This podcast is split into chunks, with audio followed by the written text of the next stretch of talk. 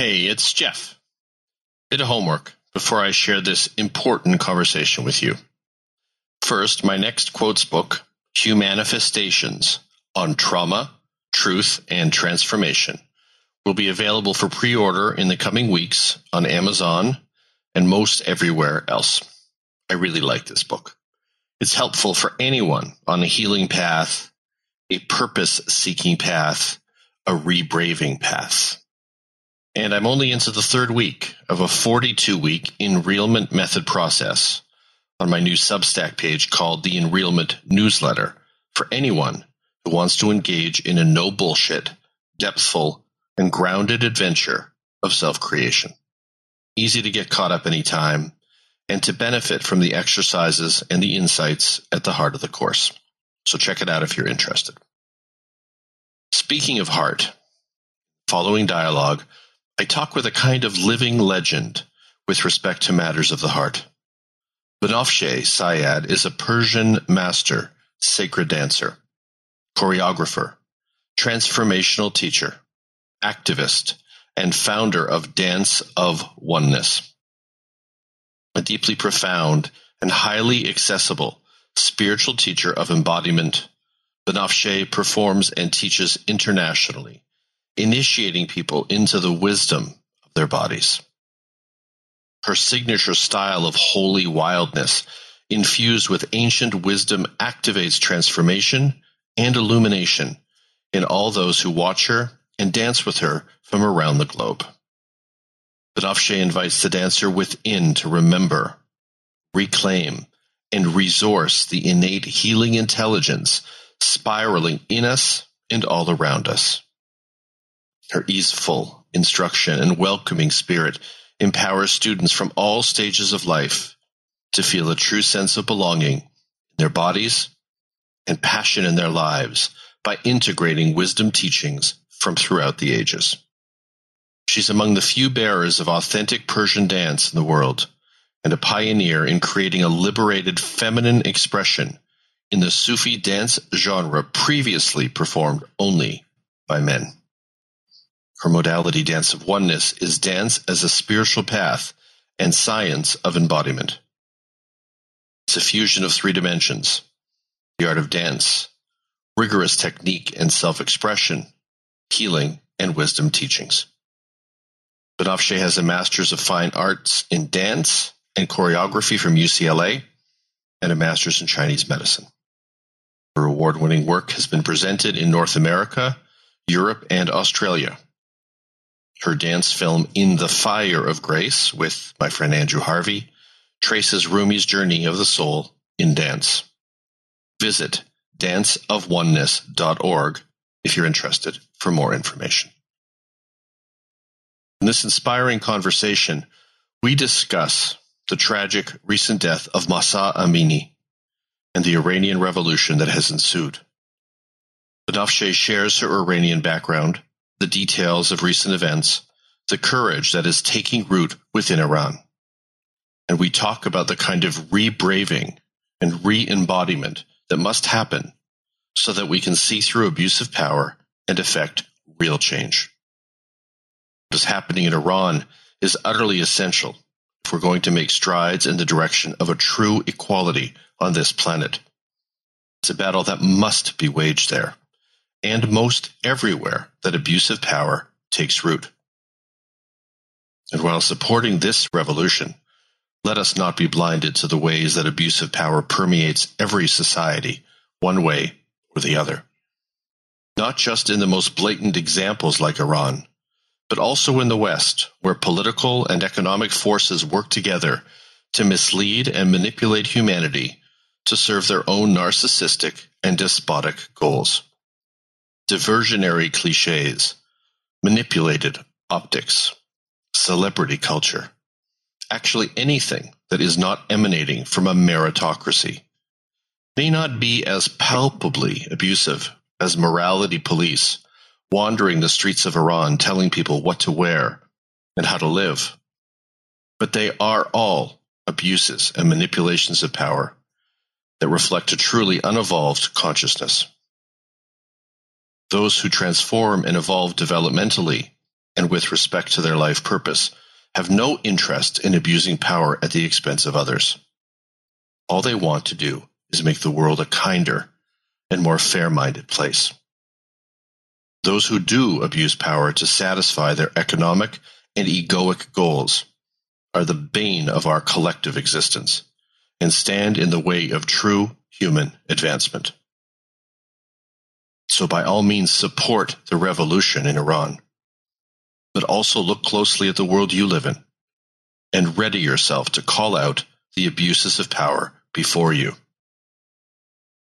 For example, the politico who trumpets freedom of expression as cover for his true nature as an abuser of power, or the one who sings the praises of gender equality so that his historical abuse of women gets more easily forgiven when it's exposed. And the employer who promotes the boys club rather than those women who have actually earned the right to advance. And the narcissistic parent who doles out punishment to those who refuse to bow down before him. And the mainstream medical doctor who refuses to integrate alternative medical knowledge that would allow him to better serve his patients. And the bullshit artist guru who justifies his wrongdoing under the guise of awakening. And the religious leader who hides his sexually assaultive nature behind pomp, ceremony, and the idiotic claim that he is channeling God's word. He isn't. He's just another grifter in a costume. God help us. Or better yet, let's help ourselves. Let's live up to our own godly standards in the way that we fight for our right to the light and in the ways that we protect and support others who are being abused by power and by those who long for it. So when you listen to this conversation, I invite you to reflect on all the myriad ways that abuse of power has taken root in your life, your history, and the world before you. See it, own it, speak it, and challenge it wherever possible. From the most subtle abuses to the most egregious ones, like that which happened to Mahsa Amini. We must re-brave ourselves and do away with abusive power in all its forms. Then, only then, can we live the beautiful and heartfelt lives that we were born to live. So let's start the conversation. Just a little bit of Trevor Hall's song Arrows to set the stage. Arrows of the heart, indeed.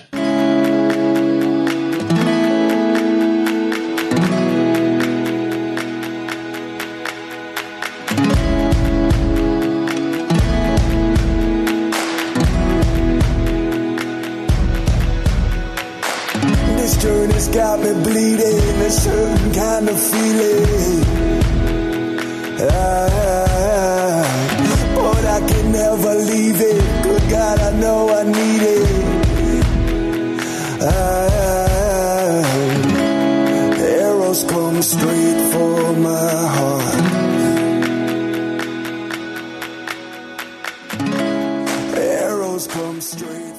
Hey, Banafsheh.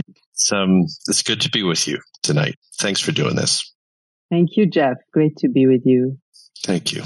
So I wanted to, I connected with you because I, I found myself feeling very emotional about what's happening in Iran. The death of Mahsa Amini uh, and the circumstances around it, the lies that have been told about it and the obvious reality of what's occurred. And I thought maybe I'd just like to start by reading a quick quote from my book, Spiritual Graffiti, about about spiritual activism because I think that's what's called for in this and so many other situations that are revealing themselves to us in our world. Um, so this is from page 120. I'm not sure where we got the idea that spirituality must be softy, toffy, gentle, and never include anger. This is a perversion of real spirituality, yet another recipe for repression, denial, and destruction. This is not to say that all anger is good anger, my spirituality doesn't include unhealthy anger, attacks on innocence, arbitrary judgments, passive aggression. But it does include healthy anger, justified anger, transformational anger, spiritual activism. In fact, I'm certain that we will not create the world of divine possibility that many spiritualists long for unless we get angry about the injustices that many of us face. There is needless conflict and there is healthy conflict. The distinction lies in its intentions. It's time to raise healthy anger to the rafters of acceptability in the spiritual community, and I would say in every community. If you feel that a consciousness model is doing damage to humanity, get angry about it. If you feel that a guru is abusing his authority, get angry about it. If you feel that corporate structures are destroying our planet, get angry about it. And I'll add this. If you feel that the patriarchy is imprisoning and dehumanizing women, get angry about it. There is nothing evolved about repressed expression. Spirituality without conflict isn't spirituality at all. It's a flight from reality. The spiritual activist understands what has to be done, and he and she does it. Close quote. Now, of course, Andrew Harvey coined the phrase spiritual activism. I just love that so much. It's just, you know, I love playing with language. I mean, sacred activism works for me too, but I think it's important for us to understand that we've lost millions and billions of people who perceive spirituality to be something dissociated and disconnected from the human experience, as though enlightenment can exist independent of what we're going through on earth. Um, and of course, my view is a much more grounded view of spirituality that it's it's all part of the spiritual field and that we have to get our hearts on our sleeves and our boots on the ground and change the way that this world is organized. So with that in mind, perhaps just share with us to begin with your perspective on what's happening right now in Iran and any bit of historical context that would be helpful for the listener. Well, first of all, thank you for what you read. Um, that's that's uh, I totally believe in that too. I, I feel like um, spirituality, one's true spirituality, actually manifests in how we are in the world, how we act in the world, and to make a distinction between the material world and so-called spiritual world or the invisible in the way that you know really creates a duality is is not something I subscribe to.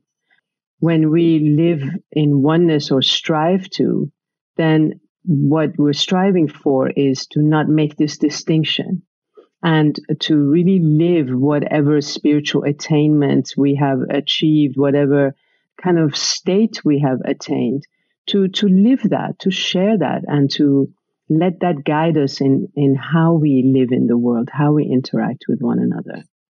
To answer your question about Iran, you know, for the last 43 years since the Islamic Revolution happened in Iran and um, the Shah of Iran, the, the government, the monarchy was overthrown. What this government has shown, what this regime has shown over time, and really from the very beginning, uh, was that it is intolerant of any free thinking, intolerant of any, the slightest criticism, intolerant of people who want to to live a more free life, have freedom of expression, have freedom in in terms of how you want to appear in public, especially women, and They've oppressed any kind of dissent. They've murdered people. They have imprisoned them for countless years. They've, they've committed executions. And anytime there was any kind of group re- uh, revolt, any kind of group protest demonstrations, they were oppressed immediately. They were, people were were killed, the protesters were killed. And so basically, the regime sent this message of fear to people that if you dare to go against us, we will kill you. There is no room for that. They based all of that on Islam. They said that this is the word of God. If you go against us, you're going against God.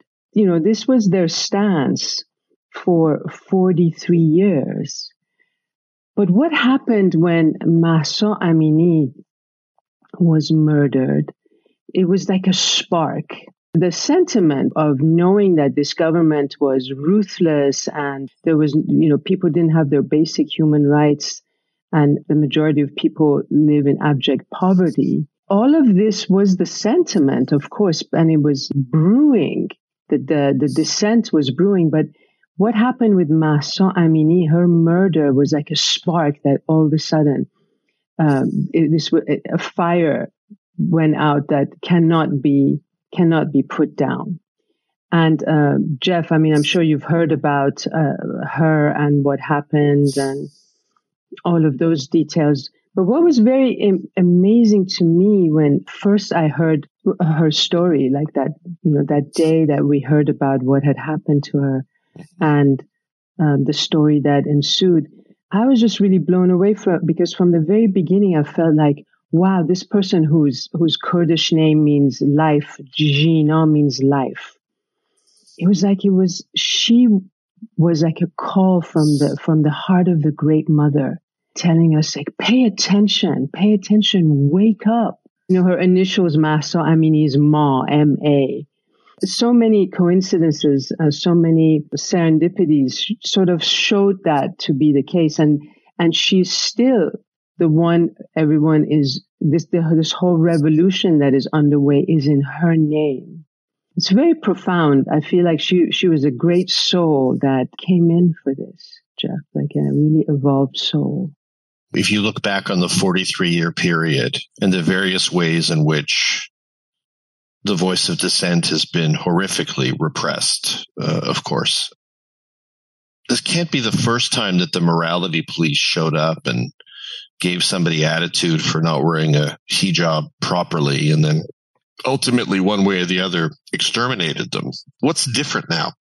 Is it what's happening in the collective on a species wide level? We are all not only tired of abusive power, but actually ready to finally do something about it? Or is it something much more specific to what was bubbling up within Iran itself? Well, both of those things, Jeff. I mean, this was bubbling up and it was like, this was the, you know, the straw that broke the camel's back. This was like the, the thing, you know, similarly, uh, you know, what we witnessed in, in the U.S. with the murder of jo- uh, George Floyd.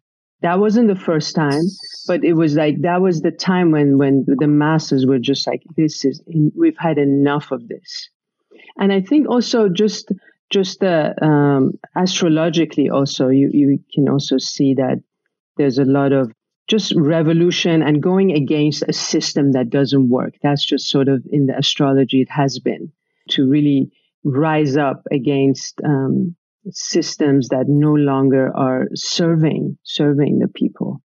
Do you feel as though the repressive system and the repressive structure there, one way or the other, will will always find a way to cap it, or is there some way in which this feels like it's just not going to stop until the system has been dismantled? Oh yes, this time, you know, you see what has happened this time that is really, really unique and has not been the case at all in the past 43 years and even maybe all longer than that is that there is a unity between people. First of all, there's a unity among the different tribes in Iran, different, you know, different look, uh, regions of Iran have really come together with mm. one voice. We want this regime to go. So there's a unity there that we have not witnessed before in this way. And people from different political views coming together in Iran. And then we see that outside of Iran for the first time in 43 years, people from with different political views coming together from every corner of the world where, you know, Iranians have gone, you know, as refugees, have immigrated to. They, you know, we have come together uh, beyond our political differences that's something we have never seen before. This level of unity, this level of really rising up, everyone, every one of us saying, what can I do? What can I do to ensure that we, we topple this regime, to ensure that we send this regime on its way? Uh, in terms of the support of other nations, do you feel disappointed with, for example, America and Canada and other prominent countries, the way they've responded to this? Or do you feel like they're actually helping to somehow influence the direction. I am disappointed, but they have taken action, especially Canada, I would say, has taken uh, action. But what we see more is that they're just, it's just in rhetoric. You know, they just say, the US especially, they just say we support the freedom fighters, we support the people who are protesting, but they really don't do much you know, one thing that, for example, the European countries can do is really close down um, the Iranian um, embassies in their countries and close down their own embassies in Iran and, and recall their ambassadors. They're not doing that. None of them, it hasn't happened at all. There's been a lot of talk. And today, you know, was important. Iranians from all over Europe um, went to Strasbourg, France, where the European Parliament was meeting. And what they're considering, their meeting is from today through through Thursday, I believe. Um, and what they're going to be discussing in, in, in terms in regards to Iran is to put the Iranian Revolutionary Guard on the terrorist list. And this Revolutionary Guard has been really killing Iranians inside and outside of Iran and funding so many different terrorist groups in the Middle East. So to put them on the terrorist list is, is a really, really important move that will not just be to the benefit of Iran and Iranians, but to the world, because this is one of the biggest organizations that funds terrorism worldwide. I happen to believe that any politic that um, disenfranchises, undermines, and diminishes the notion of equality for women is on some level or another a terrorist organization, quite apart from whatever it is they're sponsoring worldwide.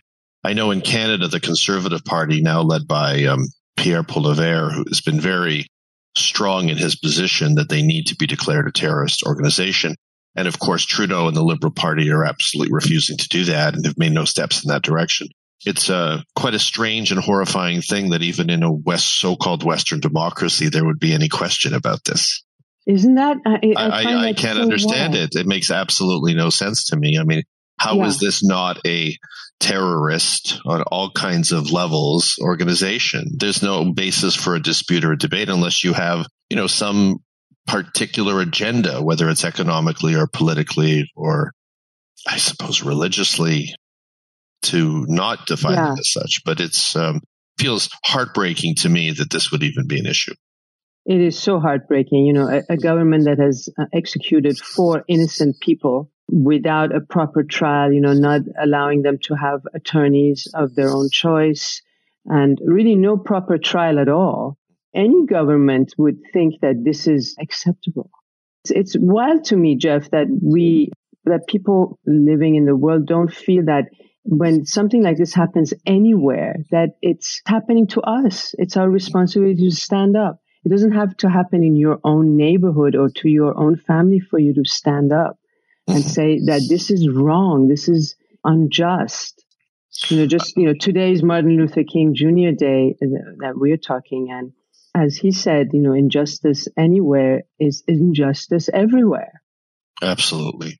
I know that my soul won't rest until everybody is safe and sounding capable and allowed to express their their voice. I mean, it doesn't take very much in the way of an empathic process to imagine yourself being a 22 year old woman who's, you know, accosted by a morality police and ultimately perishes because you refuse to wear a hijab the way that they want you to. This is not hard to imagine happening to me or happening to somebody else around me. And I don't know if it's a function of how completely worn down and overstimulated and diminished most people in this world are by power broking systems that are benefiting forever from the human malaise that people just don't have the energy for empathic process.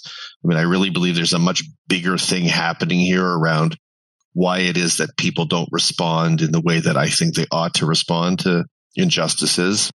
I think that part of it is very real. And, you know, people just get so bloody comfortable in this ridiculously materialistic version of reality in the West that it's just a very far big step from that state of consciousness to imagine themselves in this kind of an experience. It's not difficult for me to imagine because I've endured all kinds of abuses of power in my life, but people forget mm-hmm. or they want to forget and they want to pretend it's not real because they don't want to remember perhaps in some ways their own experiences in their lives with various forms of abuse of power.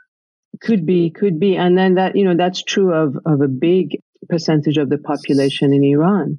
You know, what it's mostly very young people who are out on the streets. They keep calling for bigger numbers to come out. The people who are not coming out, they're, they're fearful.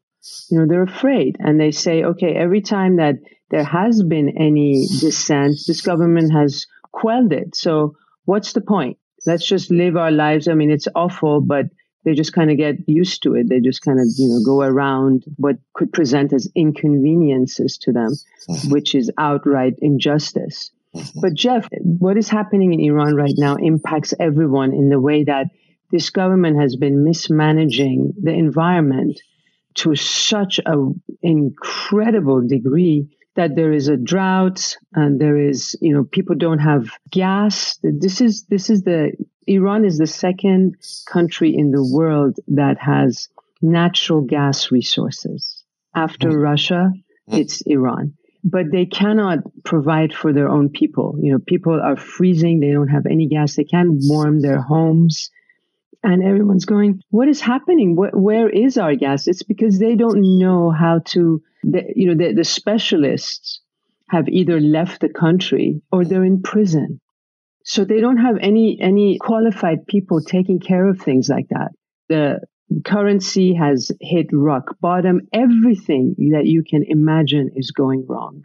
Mm-hmm. So even the people who were afraid to, you know, side with the, with the protesters who, you know, really came out after Mahsa Amini's uh, murder, even they are finding it harder and harder to remain quiet because they can't even have their basic rights. They can't even have, they can't even live a basic life of just, you know, have, being able to warm your home and have a hot meal and clean water. You know, just the basic things. Well, so I think when a country is led by sort of religious symbologies rather than effective administrators, eventually things have to fall apart because these people aren't qualified to deal with practical matters outside of the religious realms. Yeah.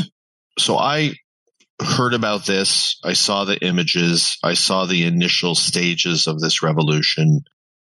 I felt alive to it and hopeful about it and enraged about it. And, you know, I, I mean, I have my own abuse of power situation I'm working through here in Canada. That's part of why I'm even more activated than usual when I confront abusive power scenarios worldwide. And I know that that's my personal piece in it. But then I felt sort of powerless. I felt like, well, I'm sharing things on Instagram and that's fine. And it's, you know, and I put something up on my Substack. An Iranian woman just wrote a piece and a non had to be an anonymous person, of course, sharing details of their experience living in Iran. But on a very real, tangible level, if this revolution is going to actually result in some kind of transformation in the direction of a democratic structure, what can I do? Really do. Like, what yeah. can I really do? Like, not talking the talk and not acting like a real cool guy who's into causes, but actually do something that's going to affect change on a tangible energized, really meaningful level? What can I and the large number of people that support my work actually do to make this finally happen? Well, first of all, thank you for all you are doing. I have to say that uh, I'm grateful. I really am because where we live, I live in LA, you live in Canada you don't need to say anything. You have your own comfortable life, right? You don't need to say anything. But the fact but that of course do, I do. But of course I do. That's right. the thing. The, the, the fact that you feel that way, I'm grateful to you for that because it means that you're able to think beyond yourself. The kids who are going out on the streets in Iran and willing to risk their lives, they are moved by a vision way bigger than themselves. They're giving their life for freedom and basic human rights for all of Iran and beyond. When you're moved by something like that, an energy enters into you that is just uncontrollable. Mm-hmm. So uh, when you and uh, the people that follow you take any step in this direction where you're really coming to the aid of people that are all the way on the other side of the, of the world, when you speak on their behalf, you will also be supported by the universe. You will also receive the blessings of having done what you're doing, you know, amplifying the, the situation. So what I would say to you is to continue talking about it, to talk to everyone about it. There are still people who don't know that, that this is happening. Um, they don't know the details. And as gruesome as it, as it is, it is our world and we all need to know. And we all need to really take a stance do you support this? Do you support this kind of action in, in our world. This is our world. Mm-hmm. All of it, all of it is our is our home, not just where you're from, not just your immediate community. Is this what you want in your world, in mm-hmm. our world? Mm-hmm. And if you don't stand up, say something, join the, you know, join the protests in the streets. But more important than even joining protests in the streets for, you know, non-Iranians is to write to your government officials, demand that they do something, demand that they cut ties with the Islamic Republic mm. and their enablers. Jeff, their, their enablers live among us. And they have been for 43 years, they have been involved in propaganda, giving this regime a, a good face in the world, creating a mask that showed, oh, this is like, you know, this is what the people of Iran want. You know, the majority of people want this kind of government. They want to live this way. To expose that, to expose their enablers and expose them and demand the government officials in your community, city, country to do something about it, to take a stance, to pass legislation that curbs their interaction with this regime and stops the, stop the you know money going back and forth the, all the deals that this government has with different governments in the world, especially mm-hmm. in the West. Mm-hmm. I've been inside of my own experience as of late and and sort of not only studying myself, but studying how other people react to my situation, just like you're discussing how people react to that situation. And what I've come to realize, and it's quite haunting and startling to me, is that we have collectively, wherever we live, been what I refer to as unbraved as a collective abusive power systems exist, of course. These malevolent patriarchy exists in spirituality, the religious world, the marketing world, the economic world, the political world, every single system. And it seems to me that no matter what work we do on a grassroots level to grow, evolve, move in the direction of what you call the dance of oneness, it doesn't make a difference if we don't deconstruct, shatter, and recreate these structures and systems that hold humanity down. Um, and I feel like we are at a collective tipping point where we're either going to be permanently unbraved as a species, with the exception of a very small percentage of the world, usually men, who will benefit economically, religiously, spiritually, politically, or we're going to get rebraved instead of unbraved and somehow find our way despite all of our collective experiences with abuse of power and you know, I understand why older people say don't bother because they've experienced so much more abuse of power in many cases than the young people have. And they've learned that there's just absolutely nothing you can fucking do about it. I don't believe there's nothing you can do about it because there are so many more of us than there are of them. But the key to the whole game is the whistleblower. The key to everything is the supporting uh, of the whistleblower. And Andrew Harvey and I have discussed this. My first podcast was in Realm, and we talked about this.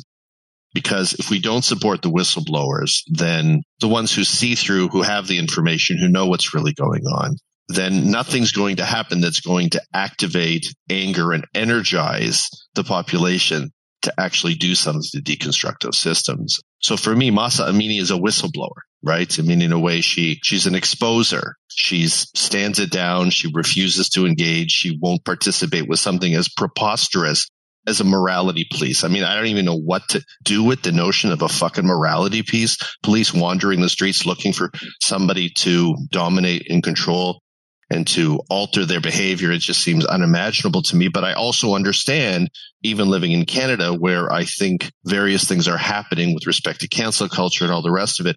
We also have the energy of morality police now entering into our awareness. And I think the question for me is how do we rebrave humanity so that we get our hearts on our sleeves and our boots on the ground and spot abuse of power every I mean if you really go for a drive wherever you live just drive around. Look at marketing manipulation billboards.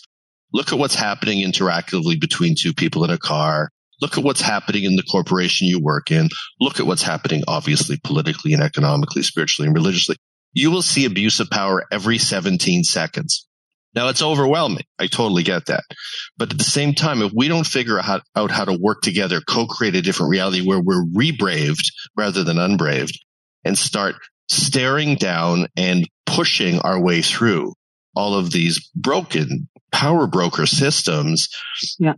I don't think the species is going to survive. A very tiny fragment of so-called elitists will float away to wherever it is they've built some kind of something up there while the species can no longer thrive on the planet. But I think the time is now for us to get really active. And I think what's happening in Iran is only one particular place where this has to happen. And, and if we can all just get our energy behind it, that energy will spill over into tearing down and dismantling abusive power systems everywhere. That's absolutely true. It's starting there. It's starting there. It's starting in Afghanistan. This is where the abuse of power is at its most. I mean, there most probably obvious. are other most obvious. There are other probably other places that are terribly. You know, you witness abuse of power, just like you said. We see it everywhere around us, and there are other governments that are brutal as well. But these two locations looks like it's like one of the two of the toughest corners of the world where there's abuse of power, and especially toward women. Mm-hmm. So when these two countries, um, you know, when Iran frees itself, Afghanistan will also Syria, Lebanon, all of that region and the world, because it's like if, if the darkest place, if the toughest, most mm-hmm. oppressed place can do this, we can all do this. Mm-hmm. And that's why it's so important, like you said, to really rally behind these freedom fighters. Jeff, I mean, they're so impressive, consistently shocked at their, their bravery because they, they're, they're just saying, we're not afraid of anything. We're not even afraid of death. You know, yep. they say yep. the entire country is a prison. Don't scare us about sending us to prison. Even though, you know, going to prison means torture, being beaten, being raped, as you probably have heard, just the most gruesome, uh, outrageous things that they do even despite of that, they're on the streets, they're not stopping. And we, you know, outside of Iran are not stopping either. I mean, you wonder if the United Nations really ever really meant anything, but, but if it does, if it has some meaning, why there isn't a coalition of forces that go into places like this where women are being treated like this and they absolutely go into armed conflict with these individuals and entities so that to me, if we're going to really imagine the world of divine possibility, we should we have to fight for it. And so why isn't our notion of something called a United Nations? Why isn't the basic level of activation, for example, as one example, being the way that women are treated in a particular country. And if they're treated in horrific ways, thrown into prisons because they dare to have a voice, raped in these prisons by these horrifying creatures, why aren't we going to war over that? Well, one of the reasons is, you know, oh, the, the disaster that has happened in Iraq and Afghanistan. I think that that mm-hmm. kind of is a warning to organizations like the United Nations. Do we really want to do this and then create that kind of chaos that comes after? All of this needs to be really treaded carefully. But the other thing, uh, Jeff, is at least now people in the West are listening to us a little bit because before when we would bring up the issue of, you know, the Islamic fundamentalist repression that is happening, people, especially the, uh, you know, the liberals would be like, Oh, don't say that about Islam. Are you Islamophobic? And it's like, yes, we are Islamophobic. We have great phobia from Islam because we've experienced what it can do hmm. to a society we would be branded that way. It would be like, are you being intolerant to Islam and not listen? Are they being? So, are these liberals being intolerant of fucking reality? Are yeah, exactly. But now the they, way the world really works, of course they are. And now they can't really. Uh, at least I'm not hearing that as much. You know, at least now they're saying, "Oh, okay, that maybe these people, who, you know." have been up saying something for these last 43 years, maybe now we should listen to them a little bit and not just say you're being Islamophobic. And, you know, this is one interpretation of Islam that's the fundamentalist. All of this stuff is being questioned now, which, which I'm very, you know, well, they're, about. Well, they're fundamentalists. They're fundamental cases is what they are. And I think what you're talking about is being justifiably phobic of the patriarchal interpretation of Islam. Well, I don't know if this is a topic for our conversation here now. I, I just really want uh, to encourage everyone to question uh, the Abrahamic religions, period, and not say, "Oh, it's a fundamentalist interpretation, and is, that is doing this. The essence of it is something else." Well, perhaps the essence of it is this. Let's question it. Let's uh, like really look at it. Because I, I, I was reluctant to say that, but No, Continue. please don't be reluctant to say that. I- That's what I absolutely believe in. And that's the reluctance, Jeff, that we need to be cautious about. We need to be careful with that because we're uh, sort of, at least spirituality in a, in a, in, in, um, to a great degree does pardon religion a lot, way too much. To, to say, oh, at the heart of all these religions is love. Is like, is it That's not true. That's not true. Is it really? Let's It let's spend some time with the book. Yeah, let's get inside the books and see Yeah. if that's in fact true. No, I agree. Yeah, with let's and, and and the way people are practicing it. Let's look at it, please. Hmm. Why is it that in Afghanistan and Iran and Syria, why is it that Daesh and Hezbollah and the Taliban are sort of the same? Yeah. Why? Is it only because they have a wrong interpretation of Islam, or is it in the doctrine itself? I happen to think it is. You know, it's it's. I was going to ask you earlier, and then I backed off internally. I was going to say, I mean, is there? You know, they they rely on the book as a justification for this horrible behavior towards women. Is there something in the book that I mean, not as a matter of interpretation. I mean, you can always do that, but something literally in that book that actually justifies this behavior. I think that the hijab isn't mentioned in the Quran, right? It's it's not mentioned that women need to wear the hijab, but um, it, it's sort of what um, what became the practice. And, and I don't think in the Quran you come across a you know a woman is a property of the man the way it is practiced. You don't really see that. You don't really get that. But there's so many instances of of real aggression and real violence toward whoever doesn't want to live by these words. You know, so there's so much of that that then justifies all of these behaviors. You know, there there is mention of how a woman of God would be modest. right. So then that modesty can be interpreted All in kinds of different ways. ways, right? Yeah. Uh, so there's just a lot of it that is problematic, very problematic. I mean, I think that most religions seem to move from the premise that it's Big Daddy in the sky. So just starting from Big Daddy in the sky, then you've already got a problem. And and Jeff and the Abrahamic religions, none of them say the divinity lies within. That's blasphemy. Yeah, because They- they, they- don't want they don't want to empower you. So they want you to be beholding to them.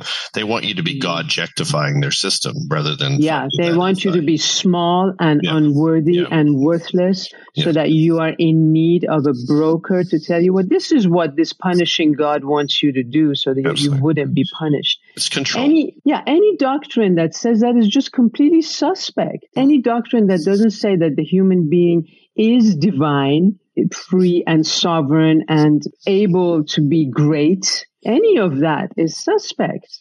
Absolutely, and that's just as true for patriarchal spiritual structures, which is most of them.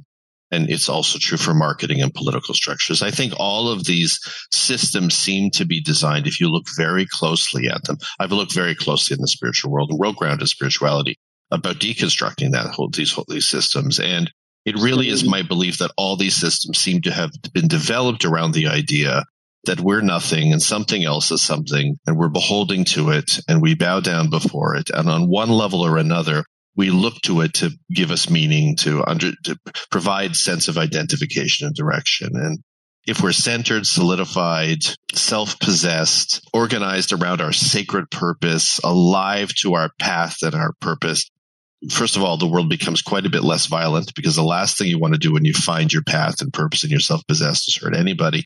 And those systems fall apart because absolutely nobody wants to buy what they're selling. So And you know, nobody needs that. yeah, Nobody yeah. needs we don't that we don't need it. We don't need it anymore. No, absolutely.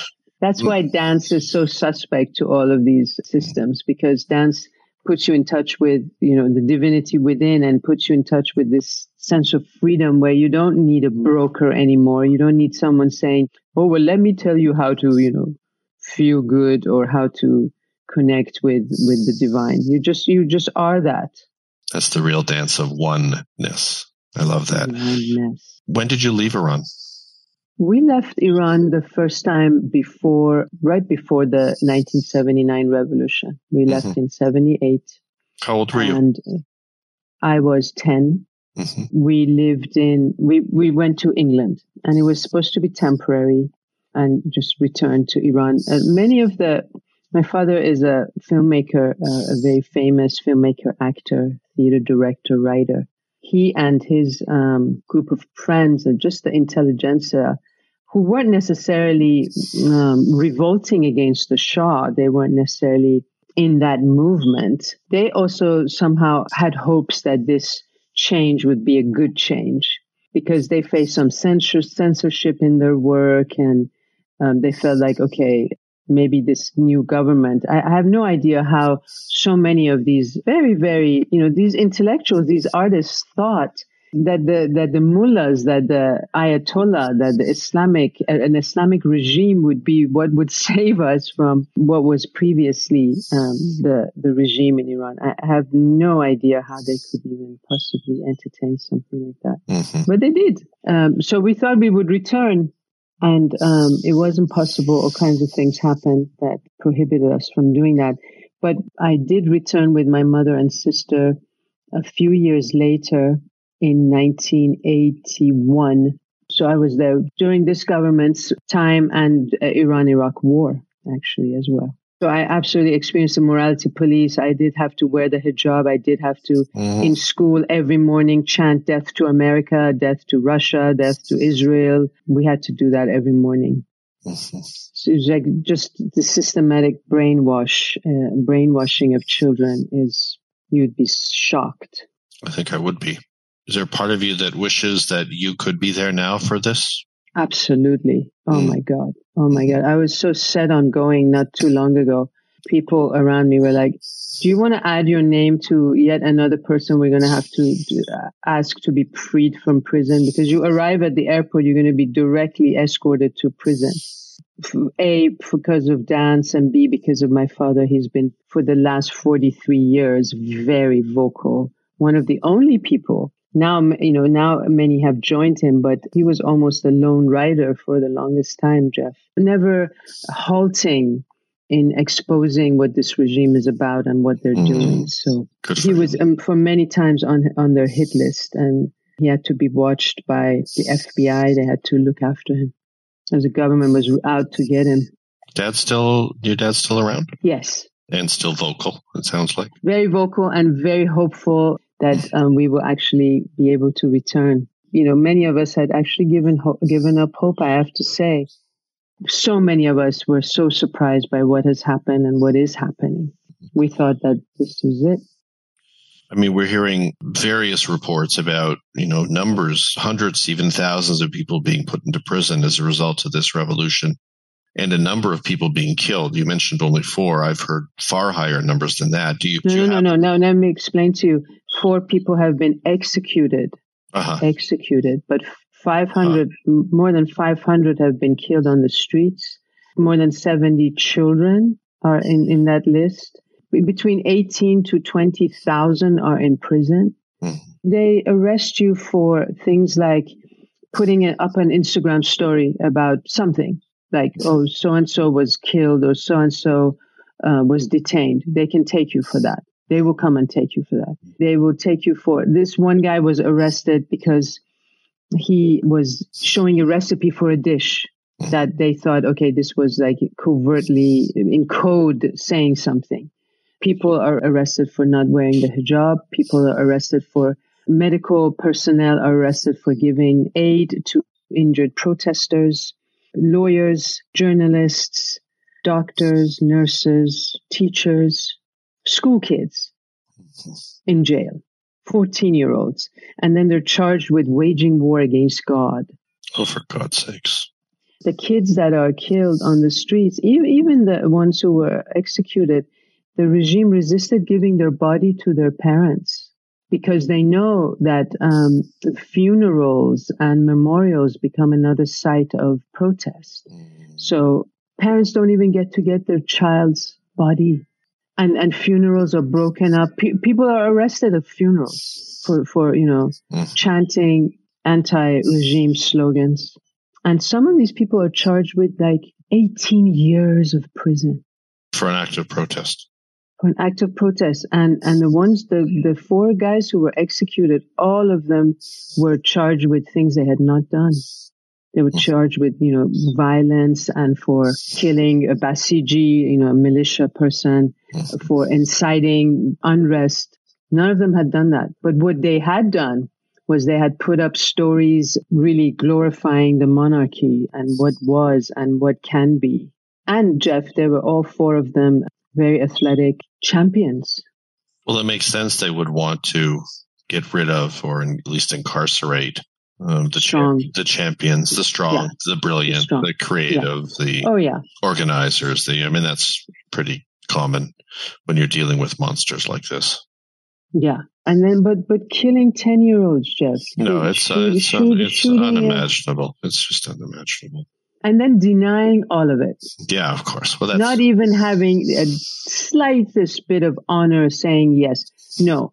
If you don't lie about how your kid was killed, you can get into trouble. So you, they, you have to f- make a video confession. They make you do that. That, oh, my kid jumped out of the car, Jeff. My kid just jumped out of the car. They opened the door and they jumped out. Or, or my daughter jumped off of a building. Someone else, like including Mahsa Amini, she had a childhood disease that was fatal. It's like, Yes. how come nobody else knew about this? Yeah, it just showed up that in five seconds showed up. before she died. No, I Yeah. understand. These games by power brokers, the power broking patriarchy, whether it's gaslighting, denial, you know, various justifications for incarceration, lies, excuses, intimidation, all of these things have been going on and they go on in every country and they've been going on since the beginning of humanity. And it's, this is the bane of our collective existence that these systems can exist these systems can be enabled. These systems have all kinds of minions and middlemen who benefit economically or with respect to their status in their particular areas that they live in.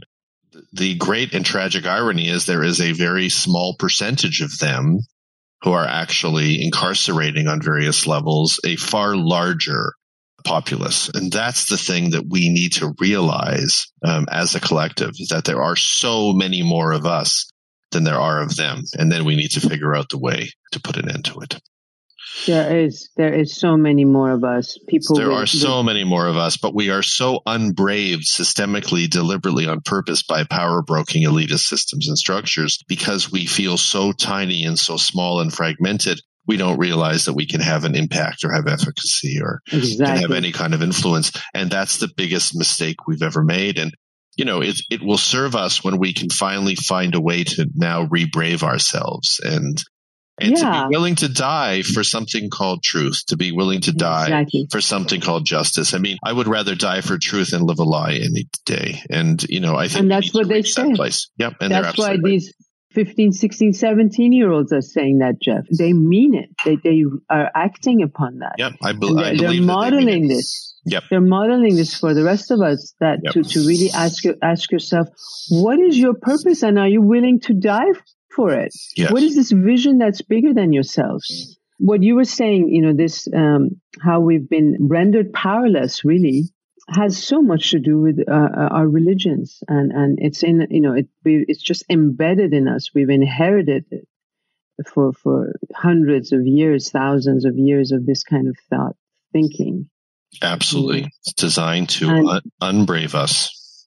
And we need to question, we need to question all these systems and not just say, oh yeah, so and so is a prophet and of God. Which God? Well, he's probably is a prophet, P R O F I T, but he's probably not a prophet in any other regard. He's certainly profiting from your disenfranchised state. That's absolutely Definitely true. profiting. Definitely profiting. Yeah. All of us just kind of listening to all these, you know, silly um, people, to these silly, silly- men, silly. silly men, They're just silly r- silly men in robes. They're Yeah, so holy. I know it is so. holy. you change your name, you put on an outfit. You know, you you you have various um, you know rituals and things that you do that you say have thousands of years of tradition. Which That's could right. mean thousands of years of bullshit, but nobody really It is. realizes that. And then people It's really actually that. It, yeah, It's, actually, absolutely. it's actually from thousands of years of bullshit. Exactly. That's the card they're carrying. Absolutely. Oh, it's a ritual, all right. It's a ritual called stupidity. So, any last thoughts? I mean, is there any way is there access points financially? Are there GoFundMe's or any of those things even possible in that particular country to support some of these people, or is it not really a situation like that? Well, you know, Jeff, there's um, a lot of people are on are on strike uh, because that's one way that you can nonviolently protest. That's a form of protest in Iran. In Iran, mm-hmm. and so there are a lot of people who are on strike, and and that they obviously need financial support. And there are organizations that are being set up so that the money can go directly to these people. It's not easy to get money into Iran without it mm-hmm. getting into the government's hands. But these organizations are starting to emerge where we can actually trust that the money is going directly to the people. Oh, good. I will update you with that. Please do. Yeah, Please I will do. share the information with you. So Banafsheh, so um, so thank you for not only sharing all of that, but for bringing your dance of oneness message in embodied, grounded, real time form to humanity. I try to talk for the most part on this podcast to people who it appears to me have been able to somehow in this distracting, overwhelming, survivalistic world to find something that I call the sacred purpose that they're here to bring into this life. And um, it strikes me as very obvious that you're one of those people. So thank you for having the courage to be that and to bring those gifts, callings, and offerings to our starving world. Thank you, Jeff. Thank you so much. You know, one, one thing that you and I share very much, uh, and uh, I think we try to inspire people with this all the time, is that if we are more present in our bodies, if we truly live in our bodies, we would have a different world. We're so uh, disembodied. Mm-hmm. We're either uh, in our heads or not anywhere at all in in the head or the body, mm-hmm. just kind of flying somewhere else. Mm-hmm and and that's another way. That's another way. You know, uh, religions have hijacked our power. Of course, they've disembodied us. They they've sort of rendered the body as as this um, base thing that you need to transcend, right? The house of sin, mm-hmm. or um, the prison of the mind, prison of the soul. All of these absolute lies I know that you encourage people and I encourage people absolutely. And I do it through dance, especially to really cherish the body, cherish being in the body and aim to be more whole and once we are more whole, I think we would be less and less susceptible to being hijacked like the way we have been. Well, and we'd be more vital, connected, integrated, and energized to fight for everybody's right to the light from an embodied place. I mean, it's uh, exactly uh, and yeah, serve the greater good. Yeah. Yeah. That's I mean, really how we can serve the greater good. I mean, that's the real revolution now. I think that we really need to understand that we need to really, and this is why there's so much work around clearing the emotional debris and the trauma right now. It's because we know that if, if we're completely fractured and fragmented and emotionally armored, and unresolved, it's difficult for us to experience ourselves as centered, solid, and integrated. And so this is part of the embodiment journey to get back into our feet. In the words of Alexander Lowen, to get grounded, just to get grounded in reality. What I call presence as a whole being experiencer and realment. And, and that's the real revolution because from that place, mm-hmm. we will not be able to ignore the injustices before us and we will feel vital and energized and have no other choice but to do something about them.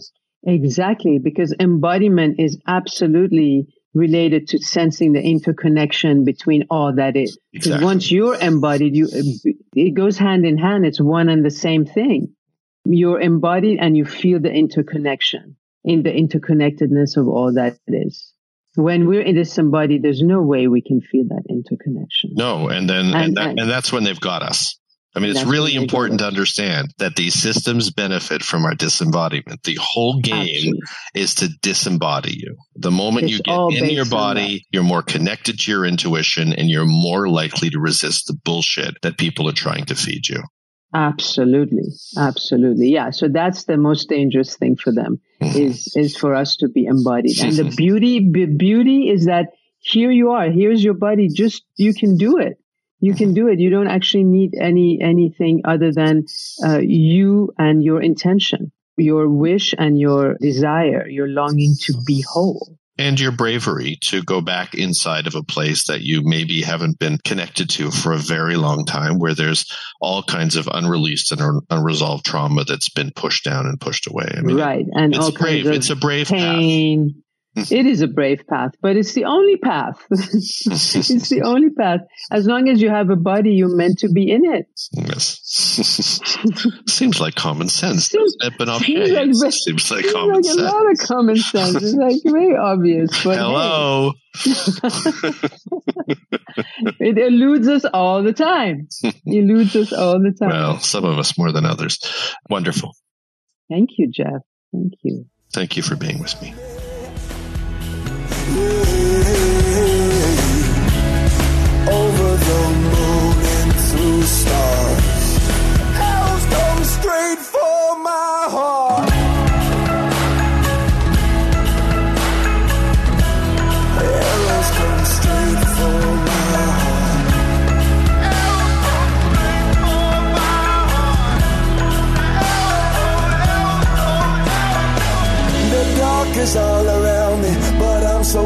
found me.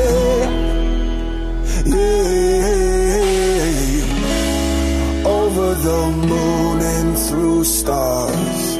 Arrows come straight.